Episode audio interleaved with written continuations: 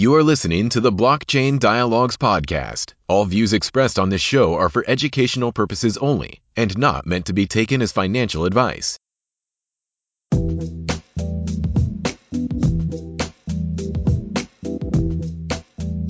Hello and welcome to another episode of the Blockchain Dialogues podcast with your hosts Krishna and Nikhil. In this podcast series, we analyze the various cutting edge technologies and projects in the field of blockchains, distributed ledger technologies, and cryptocurrencies. In this episode of Blockchain Dialogues, we are going to explore a particularly interesting effort to improve the performance of blockchains by improving the performance of the network layer that blockchains run on. The network layer is the underlying set of technologies upon which the World Wide Web runs. There have been numerous efforts to improve the speed and scalability of the layer so that web based applications can be delivered at ever greater speeds around the globe. One of the approaches to tackling this problem is the use of CDN or content distribution networks that can be used to cache content strategically around the world so that no matter where you're located, there is a version of the content relatively close to you. For this episode, Nikhil and I had a chance to interview Dr. Uri Klarman, who is the CEO of Bloxroute Labs, a company that is trying to solve the scalability problem at the network layer by building a blockchain distribution network or BDN. We took a deep dive into Bloxroute's solution, discussing how their blockchain distribution network works, how it allows scaling of blockchains at the network layer, and how the company plans to monetize it. Let's have a listen to the interview. Dr. Uri, a very warm welcome to you from Nikhil and myself on our podcast. Oh, thank you for having me. So, to start off, could you tell us a little bit about your journey into blockchains and how you started with Bloxroute? Um, so, just like almost anybody else, like you kind of happen to fall into this space and then you just continue to fall deeper and deeper. So um, my own personal like journey into it, like like everybody else, I started to hear about Bitcoin early on, right? 2012, 2013 or so, but wasn't really into it. And it was only when I started to do my research when I did my PhD at Northwestern University um, I had this project which made sense and kind of like did something. It was crawling the web and was indexing um, web pages, and but the pitch, the paper we wrote about it wasn't strong enough. And then we realized um, um, that oh, hold on, we can build a blockchain with a networking proof of work. The idea it's it's a, an academic idea, right? It's not to be actually done in reality. But the idea is that you could actually build a blockchain where the miners, whoever create blocks, the byproduct of that is indexing the internet. And you could, if you have a lot of miners, you could reach Google's like Google scale in like three days or so. So at that point, my research started pivoting from computer networks per se into oh computer networks and blockchains. And and once um, myself and my then advisor and now co-founder, Professor Kuzmanovic, when we started to look into that, then really that then we were like, oh my God, when we look at it from the networking perspective, we actually know how to solve the scalability problem. And eventually that ended up being Bloxroute. So this was kind of like my journey into that. I am at heart, even before being a crypto guy, I am a networking guy, and it is the networking perspective that I bring with me, which at some point like just brought us to where we are today. Awesome. Yeah, it makes a lot of sense. And uh, so uh, I, I can kind of see the journey uh, uh, from the networking perspective that you bring. Can you tell us a little bit about some of the networking challenges of blockchain. So you had looked at blockchains and you realized that there is this uh, big challenge. Can you just, in your own words, describe what is this networking challenge that blockchains have, and how does improving the network layer improve the blockchain as a whole? So, uh, first of all, gladly. But second, um, we're going to talk about this, and it's going to sound so simple and so like obvious that after we're going to talk about it, like, oh, everybody understands this. It should be like like like how could we not understand this? But that's going to be after. As a starting point, and this is almost non-technical, the way blockchains work, and it doesn't matter if it's proof of work or proof of stake or DAG like Hashgraph Hedera, all blockchains out there follow the same principle. Somebody adds a new block of transactions to the blockchain. And that block needs to go to everybody else fairly quickly, so somebody else, another miner or another validator, somebody else could add the next block after that. And the result is that we're adding one block after another, and uh, voila, we have a blockchain. But it turns out that if you want that blockchain to handle a lot more transactions, let's say you want to get 100x more, you want to do rather than three transactions per second, you want to do 300 transactions per second. Well, if we do this, and you are the miner or the validator, and you created a new block, then not, but you're doing 300 transactions every second, then that block will be 100x larger, just in bytes. It has 100 times more transactions in it. It will be a 100 times bigger. And when you send it to your peer, you'll have to send a 100 times more data. It will take a 100 times longer, right? It's completely linear to, for that to reach the peer. And the time it takes to propagate to the entire network increases by a factor of 100. So you could definitely do 100 times larger blocks, but now you will have to reduce the frequency of blocks, the time between blocks. Um, you'll have to reduce their frequency by a factor of 100 and you're back in square one, now doing 100 times larger blocks, but 100 times less frequently, and no gain in throughput, in transactions per second was gained. And this is the scalability problem that everybody are talking about. You could do more or bigger blocks, but then I'll have to space them out further. Does that kind of make sense? Yeah, absolutely. So uh, that makes a lot of sense. Uh, what you're saying is that the blockchain uh, network basically has a capacity and a latency problem uh, in that based on the sheer physics of networking, uh, the size of a block has uh, limitations. That is correct. And we actually proved that there is no other bottleneck. Okay, people might say, oh, it's about processing power. If you receive giant blocks, you'll have to process them and they check their signatures. But your home computer can easily process 3,000 transactions per second. And if you have Intel's latest i9, you can do 20,000 transactions per second. And that's right now. I don't know what will happen in three or five years from where we are today. So processing isn't a problem. And another problem people bring up is, oh, what about storage, right? If you're going to create these giant blocks and everybody has to keep these giant blocks, you'll have to have terabytes and terabytes of data um, that you'll have to store. And so first of all, this like between you guys and me, we know that storage is like dirt cheap. It's really, really cheap. It's not. It's really cheap to add a few terabytes of data and store that. But more important, even if you're that resource constrained, well, there's no reason to store the entire blockchain since Genesis.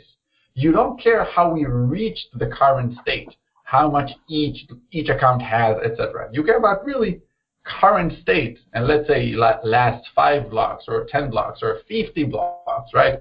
Just for the sake sure. of, of safety. But if you're that resource constrained, there is no point in really storing all blocks since Genesis. It's serves no no no no no real goal this way. So we made we, we used to make this argument, that argument, and it also bandwidth, which is related to the networking problem. But if you have mm-hmm. six, if you're connected to the internet with 60 megabits per second, which is probably half of what, of what you have right now at home, then you could download 15,000 transactions per second. This isn't it. The only problem is block propagation. And in order to prove that, what we did um, almost a year ago was that we took the, P- the Bitcoin code, okay, simplest blockchain out there, as is. We didn't turn off any knobs. We, we did all the checking signature. We did the entire thing, and we deployed a Bitcoin network of our own using um, over 300 nodes and 30 different miners. And the only two changes that we did was first to allow for very large blocks very frequently, something like 100 to 150 megabyte blocks every minute. And the second thing was to use Bloxroute, which I'm going to explain in a second, um, to use Bloxroute to allow for blocks to propagate extremely fast. And that network works. Okay, that network processes at peak over 3,000 transactions per second. Um, the average was above 1,000 transactions per second. And that we did that this just to prove that there is no other bottleneck we're ignoring here. It's not processing, it's not storage, it's not bandwidth. None of these is nowhere close to being a bottleneck like the block propagation. So that kind of makes sense? Sure. So uh, since you mentioned about block propagation and uh, even your white paper talks about this, um, so there have been approaches in the past, you know, which have looked to solve this problem, like the Bitcoin Fast Relay Network and the Falcon Network. Could you set the stage a little bit as to, you know, what uh, the approaches were in the past and how Bloxroute Labs is different? Sure, definitely. That, that's, a, that's a great point. So I'm going to start with a somewhat general explanation and then go back to um, fiber and the fast relay network, etc. Well, we are not the first ones to think that the block propagation is important. Um, um, Matt Corallo from uh, Bitcoin Core built uh, the first relay network, the fast relay network. He wasn't actually aiming to scale Bitcoin Rather, he wanted to put smaller miners on par with bigger miners in terms of how fast they get their, their blocks. Because you could imagine that a large mining operation has more money to invest in, in his networking infrastructure, so it's kind of unfair that larger miners will hear of blocks first. They can start mining sooner. They'll, they'll make more money. So he did this project of helping blocks propagate faster. And this also connects to the um, another technology um, called compact blocks. Okay, there is compact block, thin blocks, and graphene. All three technologies very similar. The idea is that when you send a block, if everybody's mempool are in sync, if everybody in the network are aware of the transactions waiting to be added to the blockchain, then when you send the block to your peer, you don't really have to send the transaction itself. You could send him the header and tell him, oh, inside I have transaction 5 and 13 and 27 and 105. So just tell him which transactions, and he will be able to reconstruct the original block, assuming you and him have the same um, um, perspective on which transactions are waiting to be added. So these techniques were developed ahead of us, or well, at least compact block was thin, thin blocks and graphene kind of like in parallel. These techniques are great. We're actually taking a very similar approach. Um, but um, the problem that they pose is that this assumption that everybody knows all the transactions waiting to be included. And I'm going to go back to the fast relay network in a second. Um, but these techniques, which are very, very powerful, you can compact blocks by a factor of 100 out of the gate with the simplest thing. Just replace the transaction with a short ID. And you could do even more sophisticated stuff with Bloom filters and IBLTs, etc. You can really, really reach a constant size. You could do extremely large blocks and really compact them if everybody are in sync regarding the transactions. The problem is that this assumption that everybody sees the same transaction fails as soon as you move to a lot of transactions per second. So um, at 3 TPS, at 3 transactions per second, everybody pretty much know all the transactions at the same time. But when you imagine 50 transactions or 100 transactions, let alone 1,000 transactions coming every second from all directions, then by definition, each node has a different perspective of which transactions are waited are waiting to be added to the block. So even if you run a node and I run a node and they're directly connected, and we send each other sync messages like, oh, here are my latest transactions. By the time we exchange this message, we already lost sync because you heard some transaction, I've heard some transaction. And so if you create a block and just tell me, oh, here, here's the compacted block, I tell you which transactions are in there. When I receive it, it's very at high TPS. I'm going to tell you I don't know what 25 is or 17 is or 35 is. Send me the transaction themselves. So these techniques are excellent. We actually use them if everybody are in sync regarding the transactions. Now, in addition to it, what um, um, the fast relay network did was the idea that you could place servers all around the world and as a relay network. So any miner or any node can connect to it, send the, the send it the block, and it will broadcast it to everybody else rather than the slower peer-to-peer propagation. You send it to your peers, they receive it, they validate it, then they send it to their peers, they receive it, they validate it, etc. So we have these two types of techniques that we do here. Broadcast on one hand um, with the a relay network and compacting the blocks on the other hand, which are very promising on their own, but they both um, pose their own challenges. Um, I outlined why um, compacting blocks is hard at high TPS. The problem of a relay network is that it requires everybody to trust the relay network, right? It's kind of like if, if you're a miner and you send your block to, so it was originally called the relay network, that then it was shut down, then um, Falcon was developed at Cornell, then um, Matt Corallo deployed a fiber, which is currently used at BTC. Um, but the problem with that is that if Matt Corallo controls this network and you're a miner and you send him a block, if Matt a, if he doesn't like you, then he can just reject you. Um, if you pay him, he might send it to you faster before he send it to everybody else.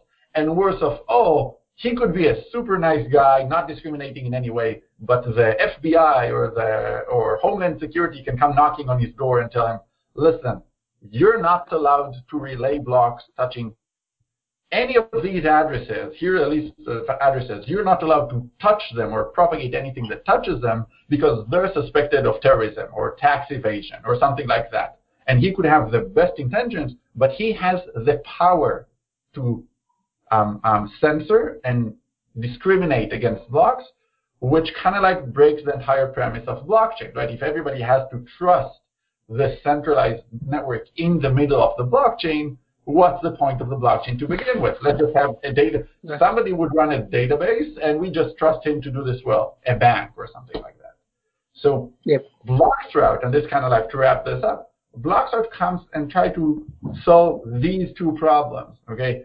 To allow compacting of blocks by keeping everybody in sync regarding transactions, so these techniques can be used, and removing the problem of everybody having to trust the relay network. And this is like our provable neutrality and not turning into a single point of failure is really what we do different. And that's kind of like what sets us apart.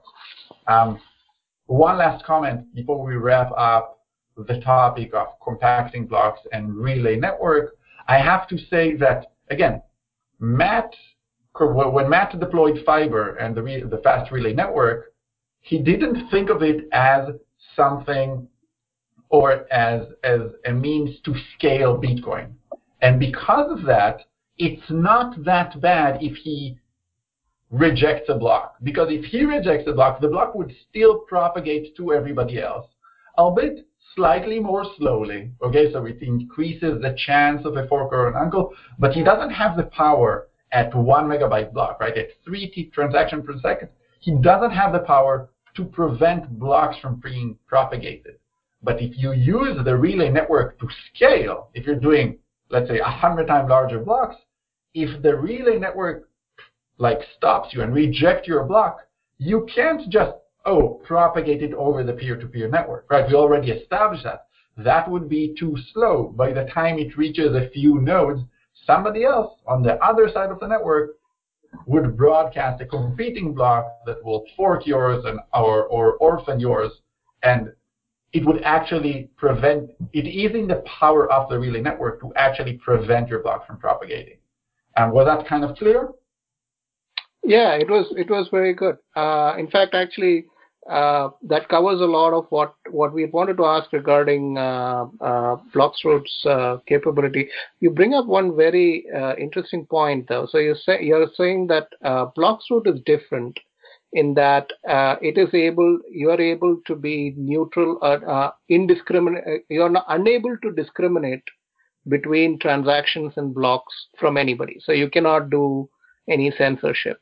So. Mm-hmm how do you actually do that in the sense that how what is the mechanism by which you make sure that you cannot do that the, so, so great. So let's take us to our next point. Okay, we saw the problems. How is it that we solve them?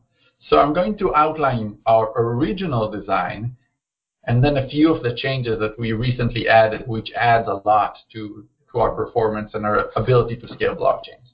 Um, our basic premise was if we hide from ourselves, okay, if, or let's say even prior to that, let's explain how Bloxroute works for a second. Bloxroute is a blockchain distribution network, right? A BDN, like a CDN for blockchains. Think Akamai for blockchains. Um, and the idea is that we have a network of servers all around the world which are optimized for to help block propagate.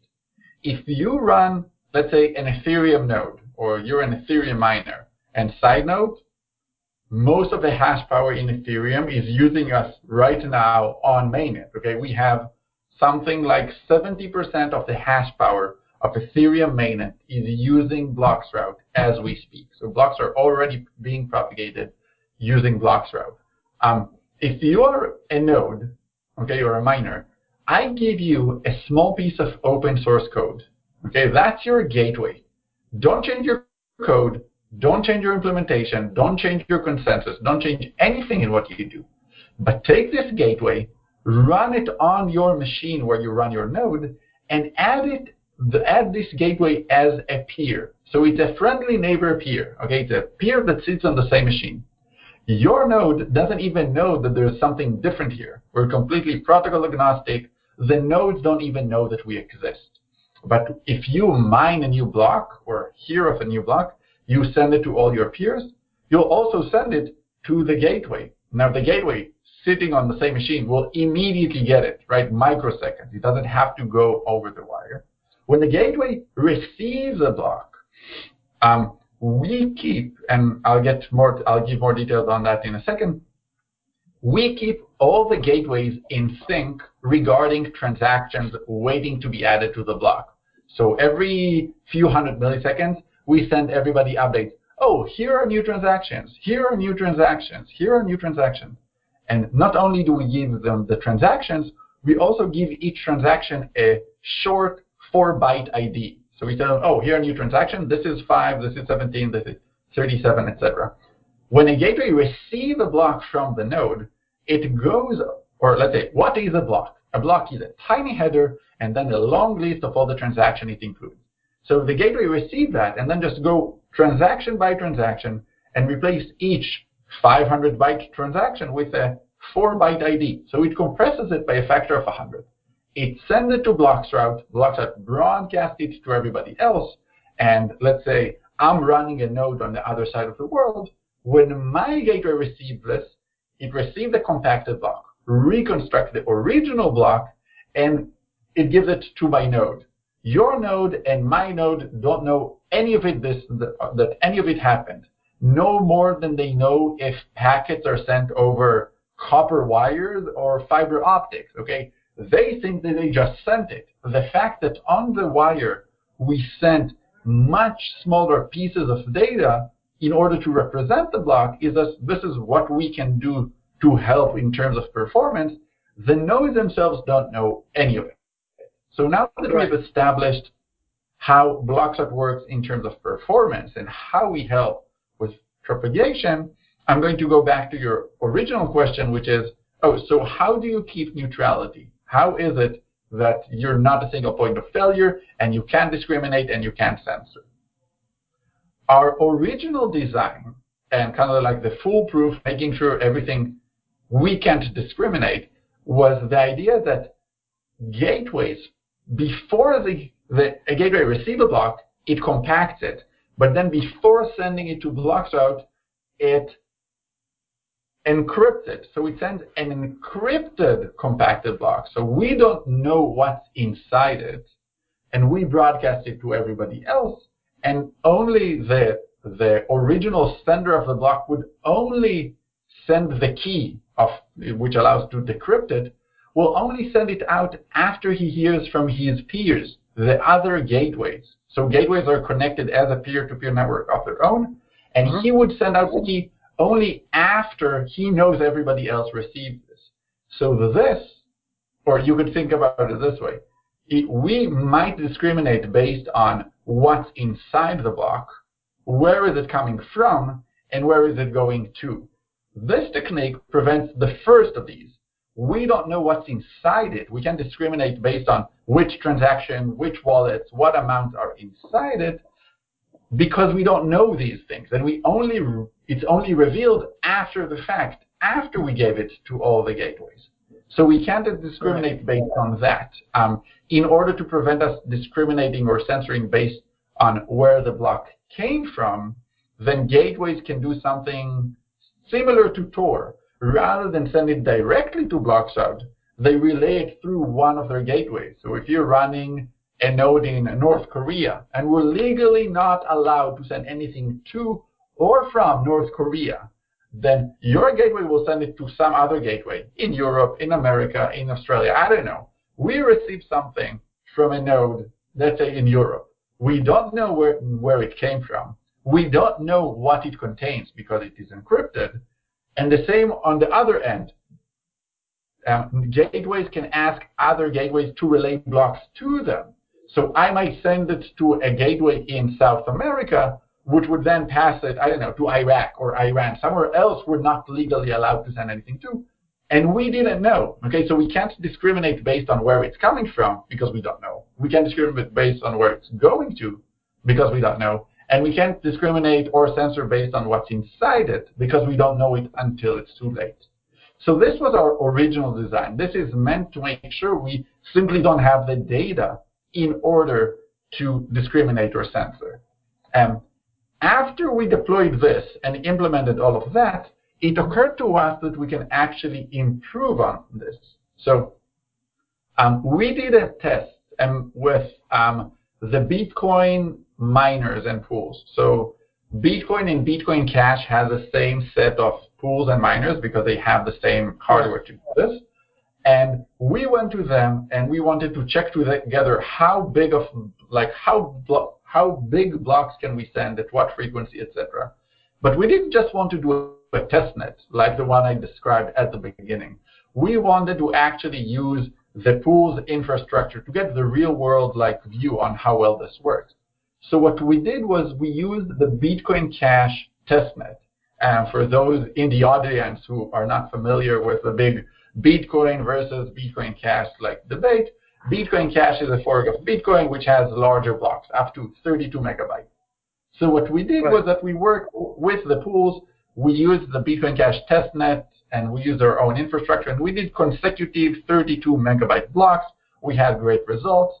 But what we learned in the process, and this is a super interesting point, is that yeah, we help block propagate extremely fast, but more than that, if we keep the nodes in sync regarding the transactions, okay, we keep everybody knowing the transaction, all of a sudden, block propagation, not through blocks Bloxroute, but outside of Bloxroute, just between the nodes, became as fast. So sometimes we were faster, but sometimes the, just the peer-to-peer propagation was as fast as Bloxroute. Sometimes we were faster, sometimes they were faster, because if everybody, as we said at the beginning, if everybody are in sync regarding the transactions, you can compact the blocks. You can make them very, very efficient, and they just zip and reach everybody super fast.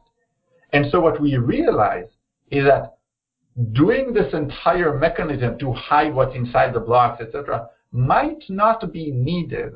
Or you can always do that. It's implemented. You can always also do that.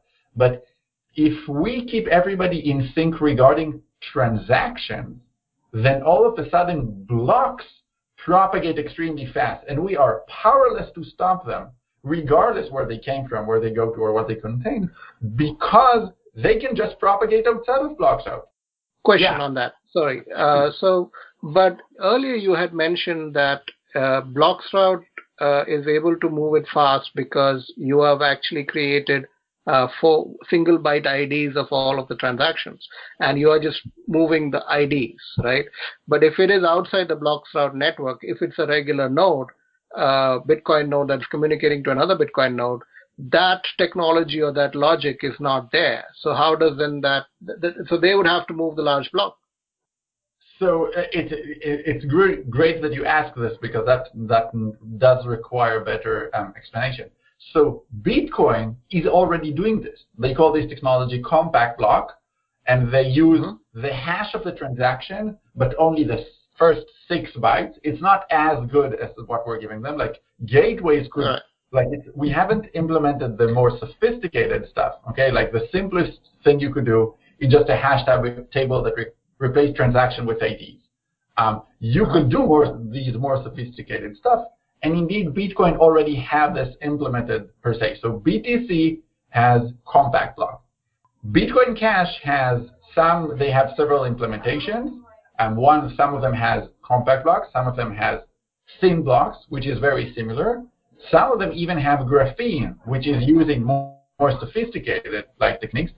So specifically for Bitcoin and Bitcoin Cash, they don't even need for the gateways to do this.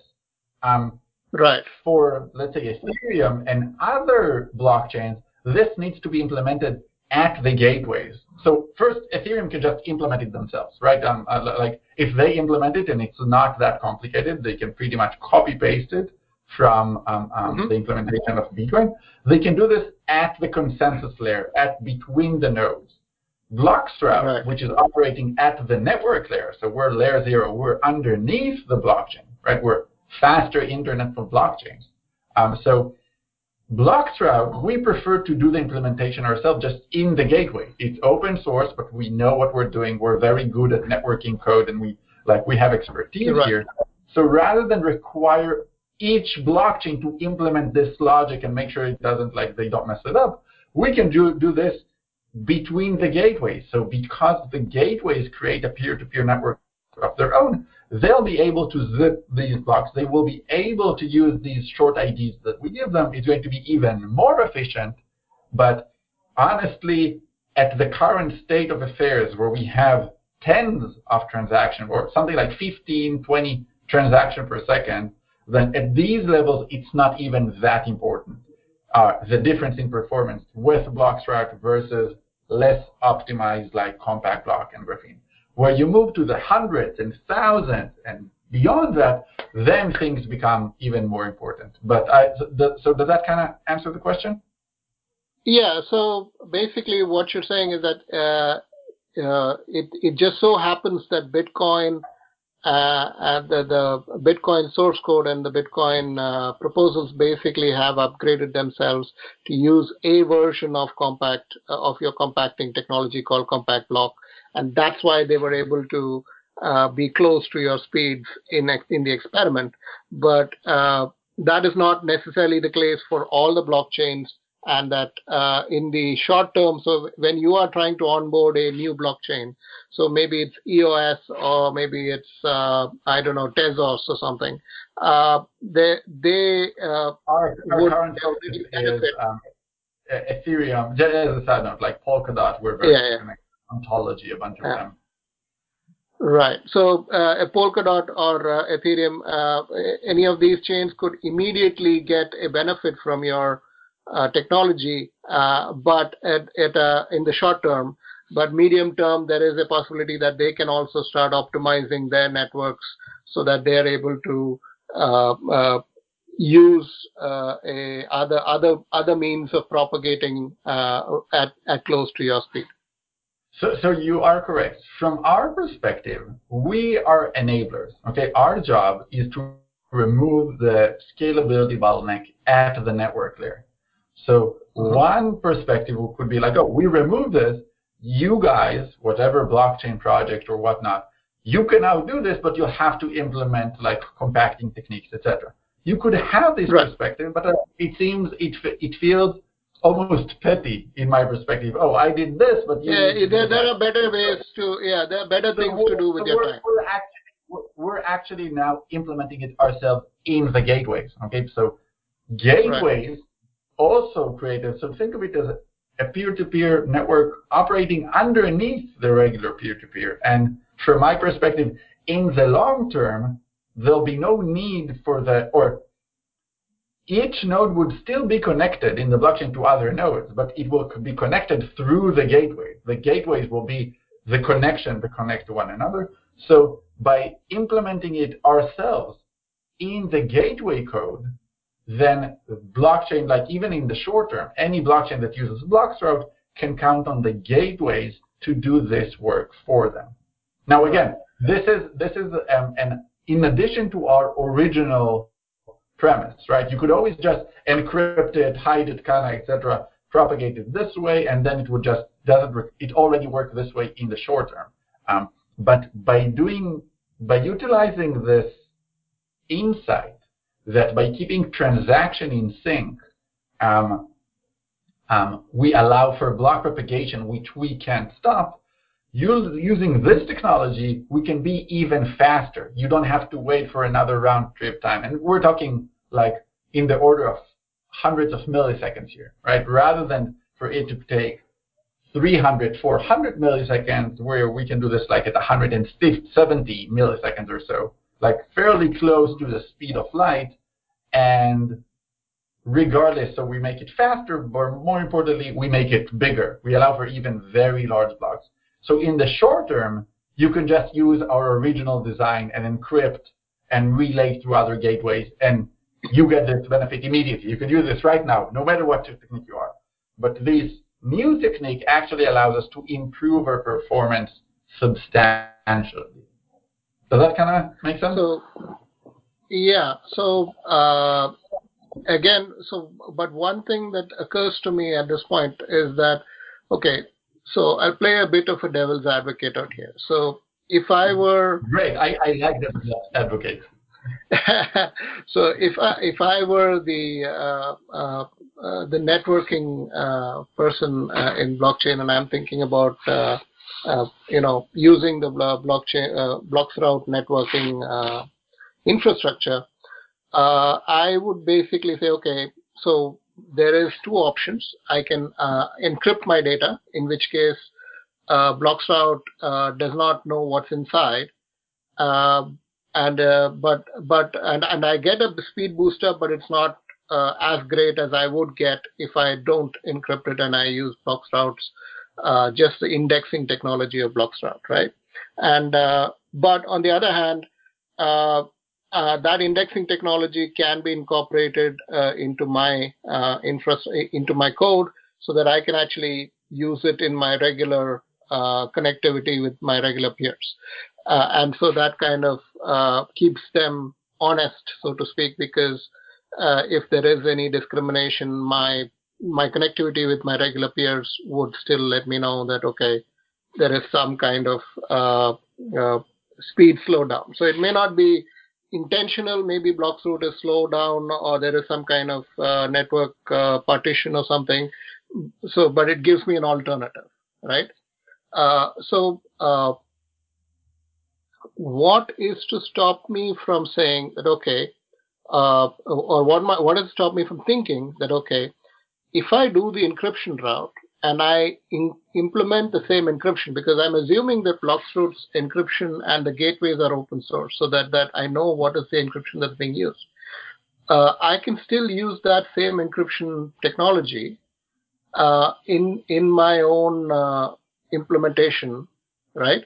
And uh, uh, I could basically say that, okay, in this case, then uh, I'm also having an additional layer of security because I'm also saying that there's no visibility into my uh, packets, my data packets. Now, this is this is not necessarily much of an issue for Bitcoin or Ethereum, which are public blockchains and by principle basically have all their data public but uh, might be more of uh, interest to uh, business blockchains like Hyperledger or uh, you know uh, even even uh, privacy focused blockchains like Zcash, where where they want to kind of make sure that the data is controlled and there, there is no visibility into the data. So, so, so let me. I think your question had several parts, and I want to answer all of them. Um, one, I think, would be, oh, what prevents somebody from just taking our technology and our code and just put it in their code off their blockchain and like, okay, I don't need blocks Bloxroute. I can just like put it in my code and, and be done with it. So that's kind of like question number one. And question number two is if I broadcast it through blocks Bloxroute and I have an incentive not to have it encrypted because I, would rather it won't be so, so it propagates fast, is this, does this affect privacy or and, and anonymity for any blockchains that or, or uh, any user that cares about this? And users that yeah, users okay. that, that are on that blockchain. So so to answer the first piece, um, regarding, oh, why can't this other take the technology and include, incorporate it in their blockchain? What we do, both for the first, for original design and for the second one, is doing something which is not done in a decentralized way. Okay, like the same way that your internet service provider isn't decentralized, you're counting on it. Bloxroute is provably neutral and if it misbehaves, it's being replaced by other actors that have backup networks. But but you could use Bloxroute because or blocks should propagate extremely fast whatever we do because we keep all the nodes in sync. So every few hundred milliseconds we send an update, oh, here a new transaction, here are new transactions. If you're running a new blockchain or a blockchain code and you want to incorporate that, for that to work, you need a, a single entity that does this, that does sending all the updates to everybody in the network. So, so you can broadcasting. Just, yeah, you can just do this peer-to-peer because if we had a way to work at scale and keep everybody in sync regarding transactions, well, we wouldn't need blockchains, right? Blockchains solve this problem, right? how how do we make sure everybody are in sync and agree regarding some ledger of transactions? If I had a robust, scalable way of doing keeping everybody in sync regarding the transactions this way, I would be using this mechanism, I, and I would never use blockchains to begin with. This is a problem that we're trying to solve. So you can't just incorporate Bloxroute into a blockchain technology. Rather, you need Bloxroute service but you don't have to place trust in Bloxroute. Bloxroute can't misbehave, and if it goes offline or get, get shut down or whatnot, it is just being replaced by a different actor who will do the same. And if he misbehaves, or let's say again, he can't misbehave per se, but he can go offline as well. It would also be replaced. So we work with backup networks that are operated by others and could replace us but you can't just take our code and include it in the peer-to-peer code because it just doesn't work that way. So that was your first question, your first piece. Your second piece, or your second question, which is also important regarding um, privacy and anonymity, um, we have to differentiate for a second between the propagation of transactions and the propagation of blocks. Um, when we're talking about transactions, well, when you send a transaction through Bloxroute to, to reach everybody else, you don't actually have, have to speak with Bloxroute. You can broadcast it through somebody else. The same way that is happening right now. So if we're talking about Zcash, which is a privacy-focused blockchain, if you create a transaction, your node will send this transaction to other nodes, who will send it to other nodes, etc. You could do the same here. Send it to a few nodes, and then to a few other nodes, and eventually it would reach Bloxroute and broadcast to everybody else, and everybody will be in sync regarding this transaction. Um, you could do more deliberate things like um, Dandelion is a technique to try and hide right. the IP address where transaction come from. And for the sake of yeah. the for the sake of our listeners, um, um, um, we, it's called dandelion because it has the shape of a flower. So you send it to one peer, send it to one peer, who send it to one peer. So it kind of like it creates a like the stem of the flower, and then of that third or fourth peer broadcast randomly just broadcast it. Mm. Exactly. So you could do the same here with Bloxroute. You can do a dandelion, and if you don't want us to figure out where it's coming from, do something like that. Or your gateway, send it to another gateway, who'll send it to another gateway. We don't know nor really care where it comes from. So can you identify where it comes from by analyzing network traffic? Probably yes, if you're Cisco, if you're somebody that, but we don't change the attack vector here. If you could do it, if you could identify without Bloxroute, you can identify with Bloxroute. And we might actually make right. it harder for you. Because all of a sudden it came from Bloxroute and oh, I don't know where it came from. But if you can sure. figure it out without Bloxroute, then adding Bloxroute to the mix, you still can't figure it out. So that's in terms of transactions. In terms of blocks and encrypted blocks, etc., um, we broadcast blocks. Blocks would always propagate to everybody else. Everybody will eventually get them. This is like the premise of a blockchain. So the um, privacy and anonymity really comes from the include the transaction included in the blockchain, and and um, um, I don't remember what I was, but it's kind of like it's not coming from hiding where the block came from. Well, and my, my question was slightly different than that, in the sense that I, I was actually wondering. So, okay, uh, do you actually encrypt the transaction itself when it gets inside block Bloxroute, or do you do just encryption of blocks? No, so the idea for us is to um, encrypt just the blocks. The idea is that okay. transaction will propagate, and the piece that we do, that other people, that you need block Bloxroute for, is not to broadcast transaction. It's not for anything else. The piece that the Bloxroute gives you is reducing this critical time where blocks propagate. This is what we do. Um, in our uh-huh. more in our latest technology, we take a further step and we say, oh, we achieve this by keeping everybody in sync regarding transactions, which reduces the need for encryption, et cetera, et cetera. But that's mm-hmm. a supporting step we do for this main thing, which is propagation of blocks. Blocks must propagate fast, and for us not to be able to discriminate or censor, you could send it to us in an encrypted way that we don't know what's inside it, and you can hide from us where is it coming from. Right. So, uh, okay. So imagine a, a scenario where Bloxroute is very successful, right? So you've got uh, your like Ethereum is using 70% of Ethereum is using you, maybe that becomes 90%. So it becomes very difficult to actually find a node that is independent of Blox, Bloxroute. Okay. So at this point in time, you essentially have kind of like a God mode into what is actually happening inside the Ethereum network, right? You you can see every transaction. So if the transaction is not encrypted, right, uh, it's possible for you to censor transactions at an individual level, correct? Okay, so th- th- that's a good point that you're bringing up. So the question, and, and I'll take it even a, a, a step further. You're you're right on the money, and it goes back to. Mm-hmm. how we maintain our neutrality.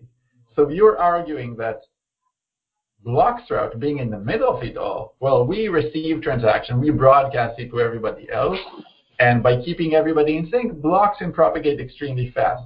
But what happens if Bloxroute doesn't broadcast the transaction, right? We receive a transaction, we receive an order from the FBI or the or whatever not to touch these transactions.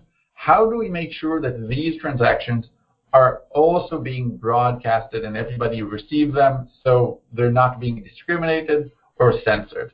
Is that a good kind of like take on yeah, what the yeah. question is? Absolutely. Yeah. So, so first, let, let's define the scope of the problem. Um, such a transaction, if it's not being broadcasted through Bloxroute, would still more slowly be propagated to all the other nodes and all the other, sorry, all the, between all the nodes and all the miners and the pools, and it won't be censored, okay, in the terms that we stop it. And going to my previous point, transactions don't have to propagate fast. Blocks have to propagate fast. That is what where the ability to censor comes from, from rejecting blocks. If we reject a transaction, that transaction might require 10 more seconds, okay, to reach the entire network. But it would still reach them. The fact that blocks reject the transaction won't prevent it from reaching everybody else. So it's not censorship, uh, but it won't be censored by us. But if it's propagated this way, and miners, when they receive a transaction and they know it wasn't broadcasted by Bloxroute, then they also know it can't be compacted as efficiently. So such right. transactions are going to be required to pay a higher fee to them to persuade the miner to include them compared to the more compacted transactions, right? It's kind of like, oh, you could either add this transaction, which adds 500 bytes, or a Bloxroute transaction, which pays just like adds. So the possible um, um, negative effect here yeah, is, is economical, which is still important, but I want to frame but what might happen is that transactions we reject might, at the worst case scenario, have to pay more than the minimal fee, right? With with and we're going to we're going to have to talk about the fees for a second, um, but it might have to pay more to be treated equally to a transaction that we do broadcast. Okay, so just to frame, what is that um, um, that we're trying to prevent here? So it's not censorship. Bloxroute won't have the ability to censor anyway. It might be able to discriminate and cause these transactions to have to pay more. Now, an important point before we explain, or you know what, let's do it the other way around. How do we prevent us ourselves from this type of discrimination? Well, by adding something like the, what the, using backup nodes and backup networks to do a similar thing. So Bloxroute broadcast majority of transactions. We do this, but let's assume there is some account that we're legally not allowed to touch because we were told so by the FBI. Whoever creates this transaction, okay, let's say tax evaders, anything, I don't know, um, um, um, um, um, I always call this the, the Steven Seagal scenario, okay? Somebody comes.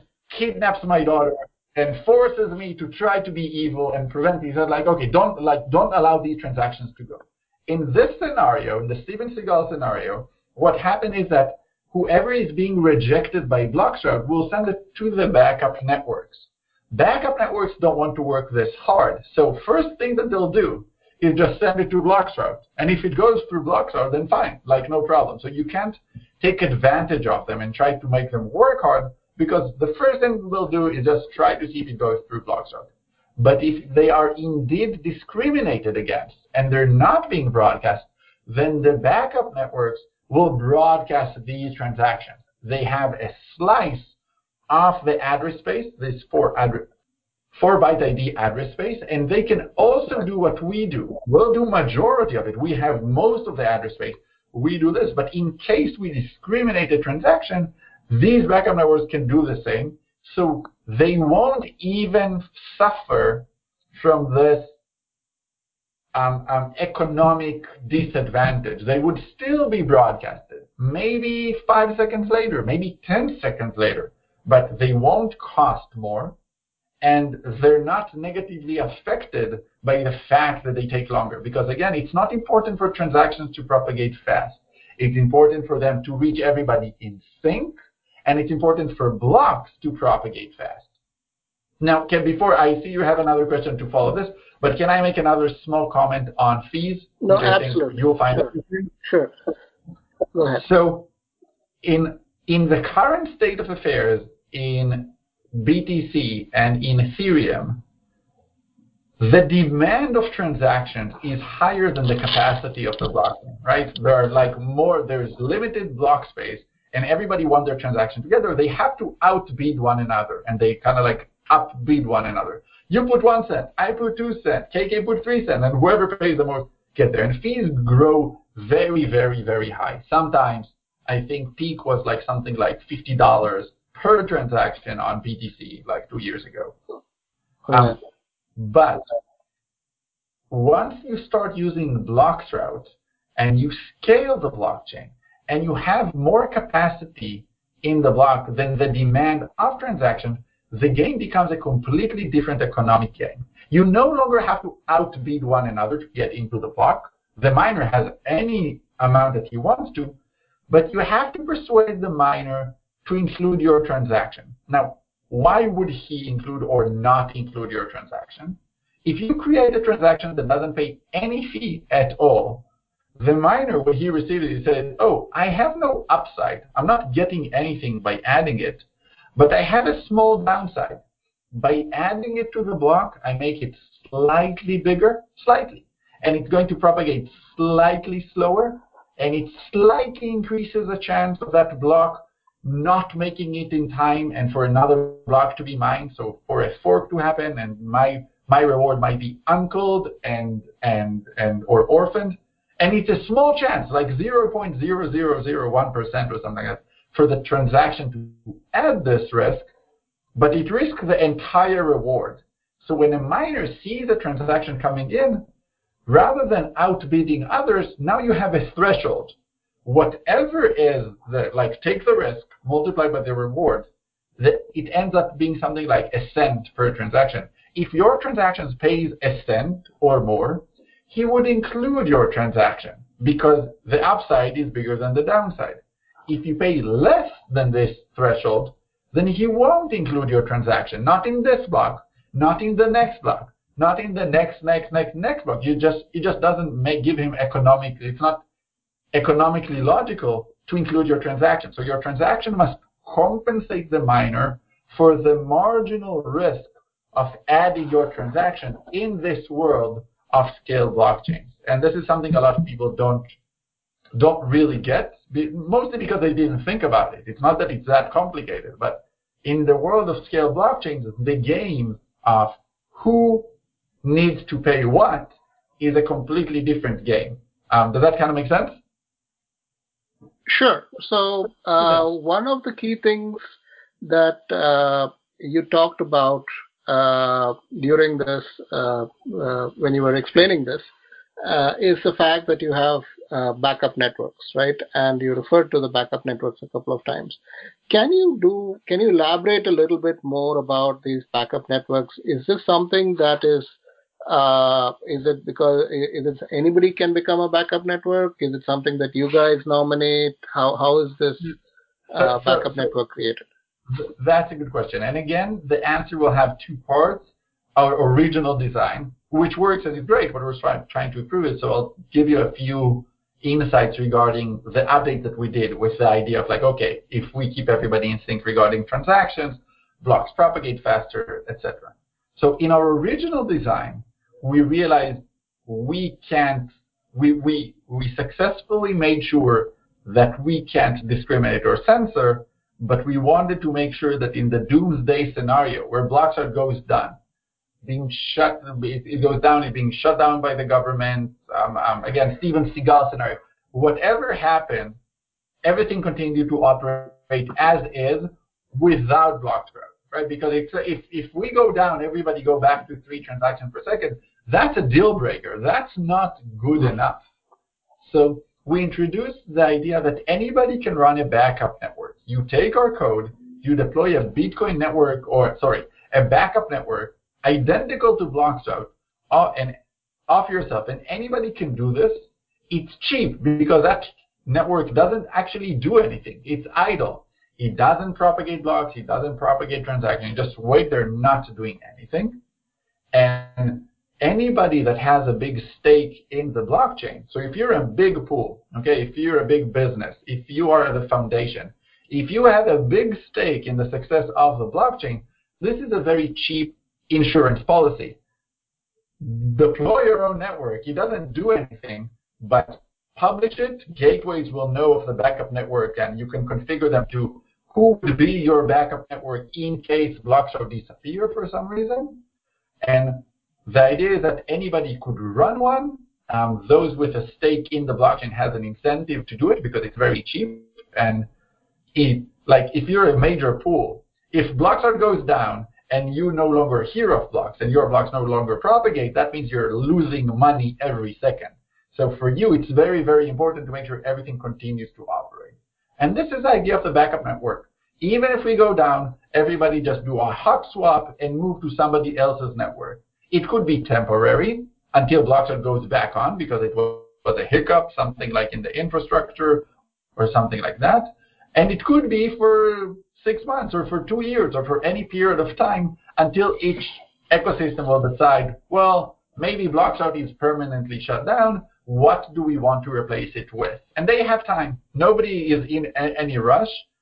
Whoever runs the backup network will have costs, but these costs are dwarfed by how much by like oh if there wasn't a backup network he'll be losing all his money as a major pool etc etc so that's the original idea of the backup network. Now, after that, when we came with the idea of keeping everybody in sync regarding transactions, which allows for blocks to propagate extremely fast, we then also introduced the idea, and it's a slightly more complex system where, again, anybody can run a backup network um, unofficially, and this is like this is still in the design phase of how to make this as secure as possible. But you could imagine that you have a smart contract on Ethereum, you have to put stake there. Who, whoever puts the most money in the backup network will be first priority as a backup network, etc. So yes, anybody could put one, but you can't Sybil attack it, so nobody knows which backup network to use. Rather, you do a staking, and now you have an ordered list. Here are the backup networks whoever cares about it the most will put the most money to make sure this continues to operate. And these backup networks, as I explained earlier, get an additional role. Not only do they act as in case Bloxroute goes down, but also they receive transactions from people who argue that they're being discriminated against. And when they receive that, first of all, they try to do as little as possible because it incurs costs. They just send it to Bloxroute and if everything is okay, then right. fine. But if we actually discriminate it, then the backup network will broadcast it to everybody else. Does that kind of right. like give a good outline? Yeah, it covers it covers all of almost all of it. Uh, there is just one piece uh, which I, I wanted a little clarity on. So we have this idea of broadcasting transactions, and the transaction each transaction has an ID, right? The one byte ID. And you had mentioned it right. earlier that uh, route keeps a certain number of bits in that particular ID, whereas the backup networks get the others. Now, in the in the scenario where anybody could create a backup network, how do you actually figure out? You know, can you have collisions? Yes. Yeah, so, so, the reason, and it, we have to prevent collisions, right? We don't want to use a hash like collisions of like open attack vectors, like like they're terrible in all sorts of ways. And this is where the smart contract and the idea that they're ordered, like like the backup networks have to put money in, and again, it doesn't cost it. Like it will be okay, released. So, so the, the so it's almost it's almost like the uh, ENS, right? The Ethereum naming system, basically, where you are mm-hmm. bidding for for a uh, for an address or a subset of the address. So yes, but unlike ENS, so it's a similar idea. Um, for those in the audience who are not familiar with it, the idea oh, everybody puts some amount and each eventually, like based on your bidding, that you get like or don't get the, um, um, the name mm. that hmm. you wanted or the slice. Um, in in ENS, once you get something, then it's yours. I think up and I don't remember forever or something like that. Here, it's being updated periodically, right? And it, it's not getting everything. Rather, everybody put a bit like you'll put one ETH trying to be a backup network. I'll two ETH, KK will put three ETH, and so the result would be that he would be, if KK put the most, then he would be number one. He will get a specific slice of the address space, which is going to be larger than mine if I put two ETH, and I'll get a smaller, different um, slice of the address space. And you who put one ETH will receive sm- an even smaller and different slice. And in a week, it readjusted. So anybody can put a bid at any point in time, but we're all in sync regarding, oh, at specific times, we get an update, and now we each know, like everybody know, who gets which address space. Right. Okay. Okay. So, uh, so that uh, makes sense. And again, so then, I, I think the principle is sound, and, and I think it, explaining the principle is easy, and we can go into the details of, oh, how exactly, and how do you make sure the timing is fine. But like, th- these are not very complex challenges to make sure it happens because everybody has visibility to the smart contract. This is why the smart contract is very useful and valuable. Everybody participating know who get which slice. Okay, cool. So uh, w- uh, one question that actually leads to is the question of payment, right? So you had mentioned that uh, uh, uh, you you can pay one ETH or you can pay two ETH. uh, I'm also aware that Bloxroute has its own tokens.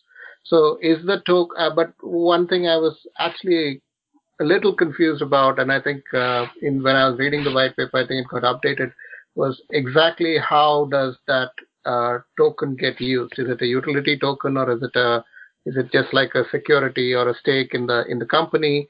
Uh, so uh, can, can you elaborate a little bit about uh, you know BLXR? Sure. And just an add-on Sure. to that So question before you begin. Uh, so Yeah. again, Sure. come to You were the, quiet uh, this entire conversation. I was waiting for you to jump in, guns blazing. Absolutely. I was just waiting for us to you know address the economics of the ecosystem. So uh, since Nikhil mentioned about Yeah. the BLXR tokens, uh, so will you be having an ICO or is it a different sort of filing uh, for for the tokens? So, so let me let me before answering the smaller parts, let's start with the big chunk, which should be extremely clear. Bloxroute is a security. Okay, it's actually each BLXR represent a stock. So this is pure. This is equity, not only a security, but really Ah. equity at Bloxroute. We created a new type of equity, and we're going to talk about why is that valuable and how holding it give you dividends and revenues, etc. But the idea is that if you buy one BLXR, then you get one of the BLXR preferred stocks. So there are 10 million BLXRs or BLXR tokens, and there are 10 million BLXR preferred stocks. There are never going to be any more. There is never any dilution. And the reason to own BLXR is that if you want to invest in Bloxroute, um, I'm going to explain in a second how we make money and how that money becomes really, really big.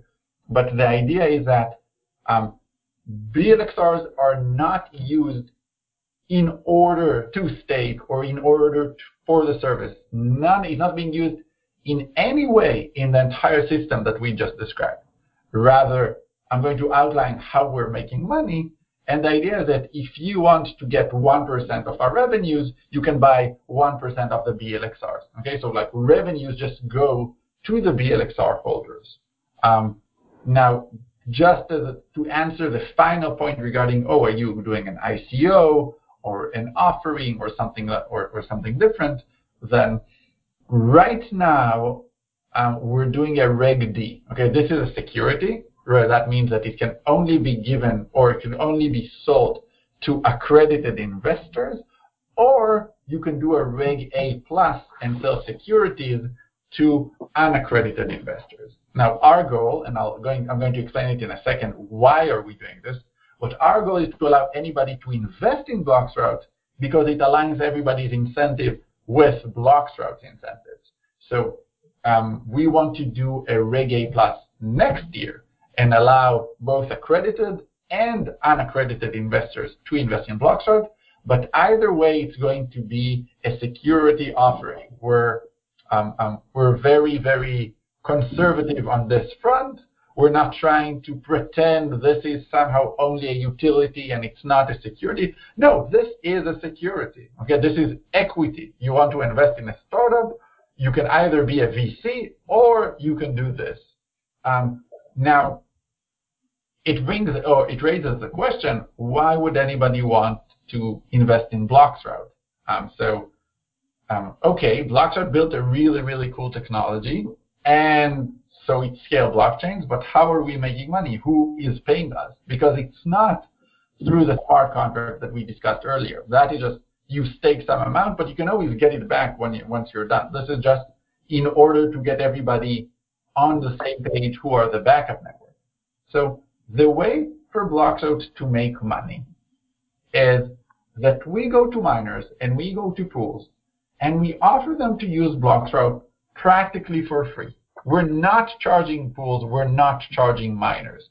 Why? Because if we gave it to them and we charge them per block, right, or per month or some sort of subscription, then as soon as money becomes big, and money becomes really big really fast, we're going to talk about this in a second, if we did this, then immediately we give an incentive for the pools to try not to use Bloxroute, right? They'll try to deploy their own Bloxroute or vertical, vertical integrate with a competitor, and we open the door. If we offer at price X, whatever X is, and we make a lot of money, Cloudflare will come to the space and say, oh, hold on. Bloxroute has a money printing machine. We want a money printing machine too. Uh, let's offer exactly the same thing, 50% discount. So if we did the simplest business model, we would be really aiming for a race to the bottom and just to have like all the revenues, like regardless of our effort in developing the system and deploying it, et cetera, et cetera. So that's not a good business model. So how do you build a good business model around Bloxroute? We give it practically for free to pools and miners, and we offer, or let's say differently, and leverage the fact that we're being used by the pools and the miners in order to offer fee reductions to users. So earlier on, we said that as soon as you scale blockchains, fees drop to something like a cent. So whether you pay Bloxroute or don't pay Bloxroute, fees should fall to one cent. And everybody should be really happy with Bloxroute.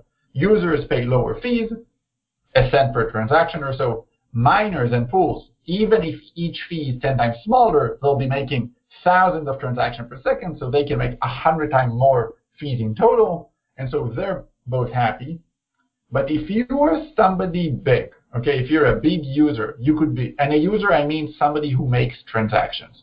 So if you're a DeFi product, okay, like Set Protocol, or if you're a dApp and you have a few million users clicking on stuff, or if you're an mm-hmm. aggregator of transactions like Infura and Alchemy and a few others we're working with, anybody who's creating a lot of transactions per second, whether for themselves or whether for others using them, if you're just doing 10 transaction per second, and 10 transactions per second is nothing, okay? Think about that if you have a decentralized exchange and you have only 10 traders and they're not doing full-blown algo trading. They do the smallest, a bit of, you know, arbitrage versus other exchanges and they do just one transaction per second, 10 traders, and Binance has like 4 million traders. So if mm-hmm. you're that small, if you're doing 10 transactions per second, and each transaction is paying one cent, and there are 31 million cent, uh, sorry, seconds in a year, then the fees you and your customers are paying is $3 million per year in fees. If you have 100 traders, you're paying $30 million per year in fees. And if you're big, if you have a 1,000 traders, which is, again, a very small number, or if your traders are actually doing more, then you could pay 10x more. You could be paying $300 million per year in fees, like really big numbers. They add up really quickly. So what Bloxroute offers is coming to anybody who's doing a lot of transaction per second, and we offer a fee reduction service. You can just send a transaction. It will reach the miner. The miner would require something like a cent to include your transaction. Or you can buy a subscription with us. Pay us 10% of a cent per transaction. And it's not really per transaction. Pay us monthly. But the amount should be 10% of a cent per transaction. We would broadcast your transactions to the miners and the pools. And when they receive it from us, they know these transactions are going to be better compressed than transactions they just heard from the peer-to-peer network. So if your if your transaction doesn't pay them a full cent, they pay them 40% of a cent, okay, a smaller amount, it's still worth it for them to include your transaction because it doesn't impose a lot of risk for the pool to include your transaction in the block. So what we're really doing here is that we reduce the risk of adding transactions to the block for pools and miners and we sell access to this risk reduction and therefore fee reduction to users. So if you're somebody who's small, you do up until, let's say, 100 transactions per day, you're an individual, we'll just broadcast it for you for free. It's like uh, Dropbox free tier. We'll just do it for you. We're like, what, what do we care? We're good. people. You not only will you get one cent per transaction, you'll get it half a cent per transaction or 40% of a cent. Um, right. You're doing a lot of transaction per second. Let's say you're doing a thousand transaction per day. not per second, but per day, or you want to do 10,000, etc., etc., you could either pay a cent per transaction or pay us 10% of a cent and the miner 40% of a cent, and in total you'll pay half a cent. So we can help you cut your costs in half. You're going to get most of the saving here, right? You're going to cut your costs in half. We're getting 10% of a cent. So that's like we're our idea is to create a lot of value and capture just a tiny bit of it, right? 10% of a cent. And the miner is going to accept your transaction even at the lower fee because we reduce his risk. But just to conclude, and this is like the punchline of it all, we're getting 10% of a cent per transaction, but at, you know, 30,000 transaction per second, and our end game is 300,000 transaction per second, okay? 300, 400, that's the end game. But even at 30,000 transaction per second, just 10% of it, 10% of a cent times 30,000 transaction per second times 31 million seconds in a year is $940 million per year. So we are more than happy to just give away the value to users and miners, etc., and capture this tiny, tiny fraction because it ends up being quite a lot. And to go back to your original question about our token, if you, this money, these fees or these subscription, they don't go to Bloxroute, the company. They go to the BLXR holder, all of it. So we receive it, we, re, we reduce taxes or we deduct taxes because there's no way, there's no legal way to go to avoid it. But we take the revenues, not profits. You don't care about our costs. You don't care about how it, we take that and we give it to the BLXR holder. Now, on day one, we are the BLXR holder, right? We created it, and we're always going to be the largest BLXR holder because this is our revenue stream. But we want to allow miners, pools, foundations, investors, individuals in the ecosystem, okay, or like if you're the random Ethereum guy, I want you to invest in Bloxroute to get a piece. And why do I want that? And why do I allow you to invest? Because when competition comes, if we offer this service and competition comes, then and they're trying to offer a competing service, then those who are invested in us generally would prefer us over the competition. So it gives us a competitive advantage to have the ecosystem invested in us. So we're trying to get a really big share of the market and we want people we want to allow people to invest in us. So it's it's almost like a circular thing. So basically exactly. It, it can honestly it can't be that we extract all this value. We will become the enemy of the people and it doesn't matter that we give most of the value away and we capture this tiny tiny thing in crypto if you're capturing such a large portion then you're the bad guy and people would start to try to avoid using us so we realize that if money comes from the crypto ecosystem to Bloxroute, we have to find a way for that to flow back to the crypto ecosystem. Otherwise, it's just not fair. Right. Uh, two questions. One is in between that, you had mentioned uh, in a certain case, it said you had said transactions per day versus transaction per second. And I just wanted to quickly uh, make sure that uh, you know what what is uh, so when you're talking about the free tier, you're talking about transactions per day, and uh, the the rest of the conversation transactions per second. No, so, so when you when you think about our having a subscription with Bloxroute, generally, mm. if you're not big, right? If you're not a if you're a small business, if you're an individual, I don't want to charge anything from you. You don't like you're not going to pay. Think about it. If you're doing a hundred transactions um, per day, per day, and you're paying me 10% of a cent per transaction, that means you're going to pay me 10 cents per day. Honestly, I don't, I don't, I don't care. And even if there are many of them, these are the small numbers. It's going to follow like, you know, the power law that a lot of small actors are going to make a lot of transactions. So right. So so the free tier is essentially on the day level, and then after that is basically when you when you go beyond but, that. But even after that, when, it's going to be yeah. like we're doing this on a daily basis. You can buy subscription yearly or monthly or daily, depending on what makes the most like business sense.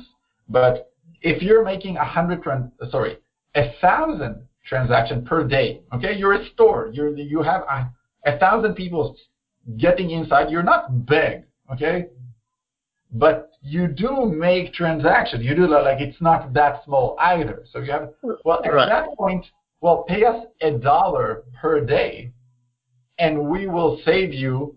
Well, you, we, we can do the math. We will save you like five, like, like any amount that we save, we create savings for you, and we capture a fraction of these savings. So we tier it by day, I think, because it's going to be easier for businesses to operate that way for larger actors who are actually doing transactions per second, right? We were speaking with with like DeFi products and and and and I'm blanking like, uh, com- compound and MakerDAO and all of those guys. Exactly. So everything that happens at scale, well, maybe for them it's no longer per day rather than per transact, like per second or per minute, because just because the numbers become really big. But again, okay. it, it all ends up being that we're going to try to save you 60% of a cent per transaction, and we're going to capture 10% of a cent, and you'll capture, like the user should capture most of the savings. Sure. Okay. Second question on that. So, uh, in this particular this thing, have you thought about how you're going to account for all of this? So, essentially, if you're going to do this in cents per percentages of cents, and you're going to uh, do a charge every month, or you're going to you're going to say, okay, every month you're going to pay me. How do you actually figure out how much anybody owes you? So, so the idea, so that's an excellent question. Think of it. We do this the opposite way. Um, you could you buy a subscription, and I'm going to give you again the high level explanation rather than the low level. Um, you buy a subscription we don't want to have any single point of, of failure there as well. So we want similar to the backup networks, we, w- we also want to do the accounts and the capacity that you bought. We also are strongly considering doing this on a smart contract. So if you want to buy an account, you just like, oh, you could do a free one. You just register your account there, and now transactions oh. coming from you will be accepted there. Or you can pay us, and through the smart contract, and now that says, oh, here's your daily capacity. It is now, let's say, a thousand transactions per day. And so rather it's than, almost like a smart contract wallet, it, uh, it where is. basically, yeah. It so is. essentially, you're basically adding every transaction you do through that smart contract wallet. You add your overhead and you basically log it. Exactly. Okay. So, so we do this, and in reality, there are some ways you can like try to take advantage of this. Oh, you'll send you have a quota of a thousand per day, and then you'll send all of them at the same time to all of our servers. At the, you, and maybe you'll get more. Maybe you'll be able to get like 5,000, or not 5,000 because that will be limited by the DDoS protection mechanism. But you can get a tad more, and we'll figure it out, and the next day we'll well, we'll give you less. But these are kind of like I don't I. The cost of that is very very low, so we prefer to give a strong, good user experience rather than oh, what if somebody tried to like you know rip us off? yeah, rather than uh, I, I get it, I get it. That's kind of like our take. Okay. yes, a quick add-on so, question from my end. Uh, I just wanted to piggyback on the uh, the funding part. So, uh, like you mentioned, the BLXR token is a security, right? And for a long time, uh, the ICOs have been sort of the bad word, uh, the regulator unfriendly word, right? And uh, for the general user, security token offerings have been seen as you know sort of the next big thing, and you know like which will sort of solve the problem of the ICOs. So uh, just for the average user, could you just share a little bit of your experience with regard to you know uh, how the SEC looks at it, and you know because at the end of the day, BLXR is still a cryptocurrency, right? Uh, sure. Even though it's a security. So if you could just give us some idea with regard to that as well, that that would be really great. Sure. So gladly, I won't call, but before that, blocks BLXR is not a cryptocurrency. Rather, it is a digital token. Um, like it's not divisible. If you have one, I can send you half. Like it's not like cryptocurrency. I think should have specific properties, but that's a side note. Um, to your main question, um, when we started with Bloxroute, it was obvious for us what we want to do and the business model we want to do around it, and it was obvious for us that this is a security. So while pretty much everybody else were doing anything in their power in order to like pretend to be a utility token and know, oh, it's used this way and that way, which some some are actually this way, but plenty aren't. It's just a way to try to avoid going with the like heads to heads with the SEC. We are like, oh, we have a security token. How do we go about on selling it to the public and allow the public to invest in us? So the the easy thing is you just bring like only uh, accredited investors. There is a regulation called Reg D, which allows you to get investors, and it, um, for the average person in there, like the Reg D means I don't need the SEC to approve me. It's a self-approval. I follow these guidelines, and that makes sure that I am staying on the legal side.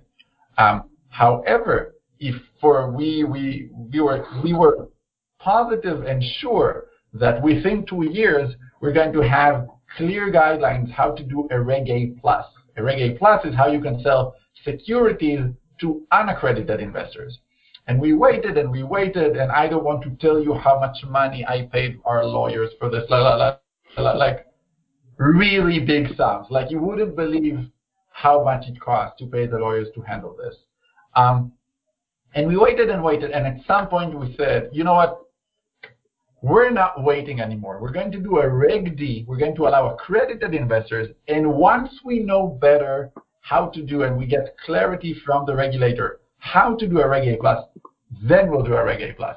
So we changed course to do a Reg D, and a few months after that, um, props and Blockstack got approved by the SEC to do a Reg A plus, and they were the first to to get approval. And this is critical because now we know what we need to do. Okay, we are very very conservative. So the question isn't oh, can we do something and is that illegal? Like we're we're, we're willing to jump through any hoops that they'll put in front of us, but they'll have to tell us which hoops should we jump through, and that was the missing piece. You don't know what is it that they want. So once we got the um, like clarity from the SEC um, with props and, and Blockstack, then you say, okay, we're going to finish the Reg D because we're already in the process of it, but we're going to allow everybody to invest in us in the next round as a Reg A plus.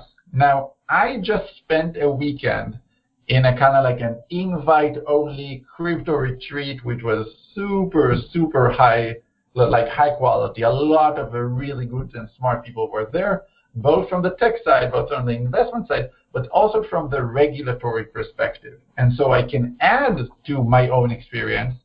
Um, the question they tried to answer was, in today's landscape, if you want to do a utility token, and again, this isn't Bloxroute, it's not relevant for BLXR, but I think it will be valuable for the general public to understand this. If you want to do a utility token offering, the way you go about it is it starts as a security. Okay, you do a security token sale. That could be either a Reg A plus or a Reg D, depending whether for accredited or unaccredited.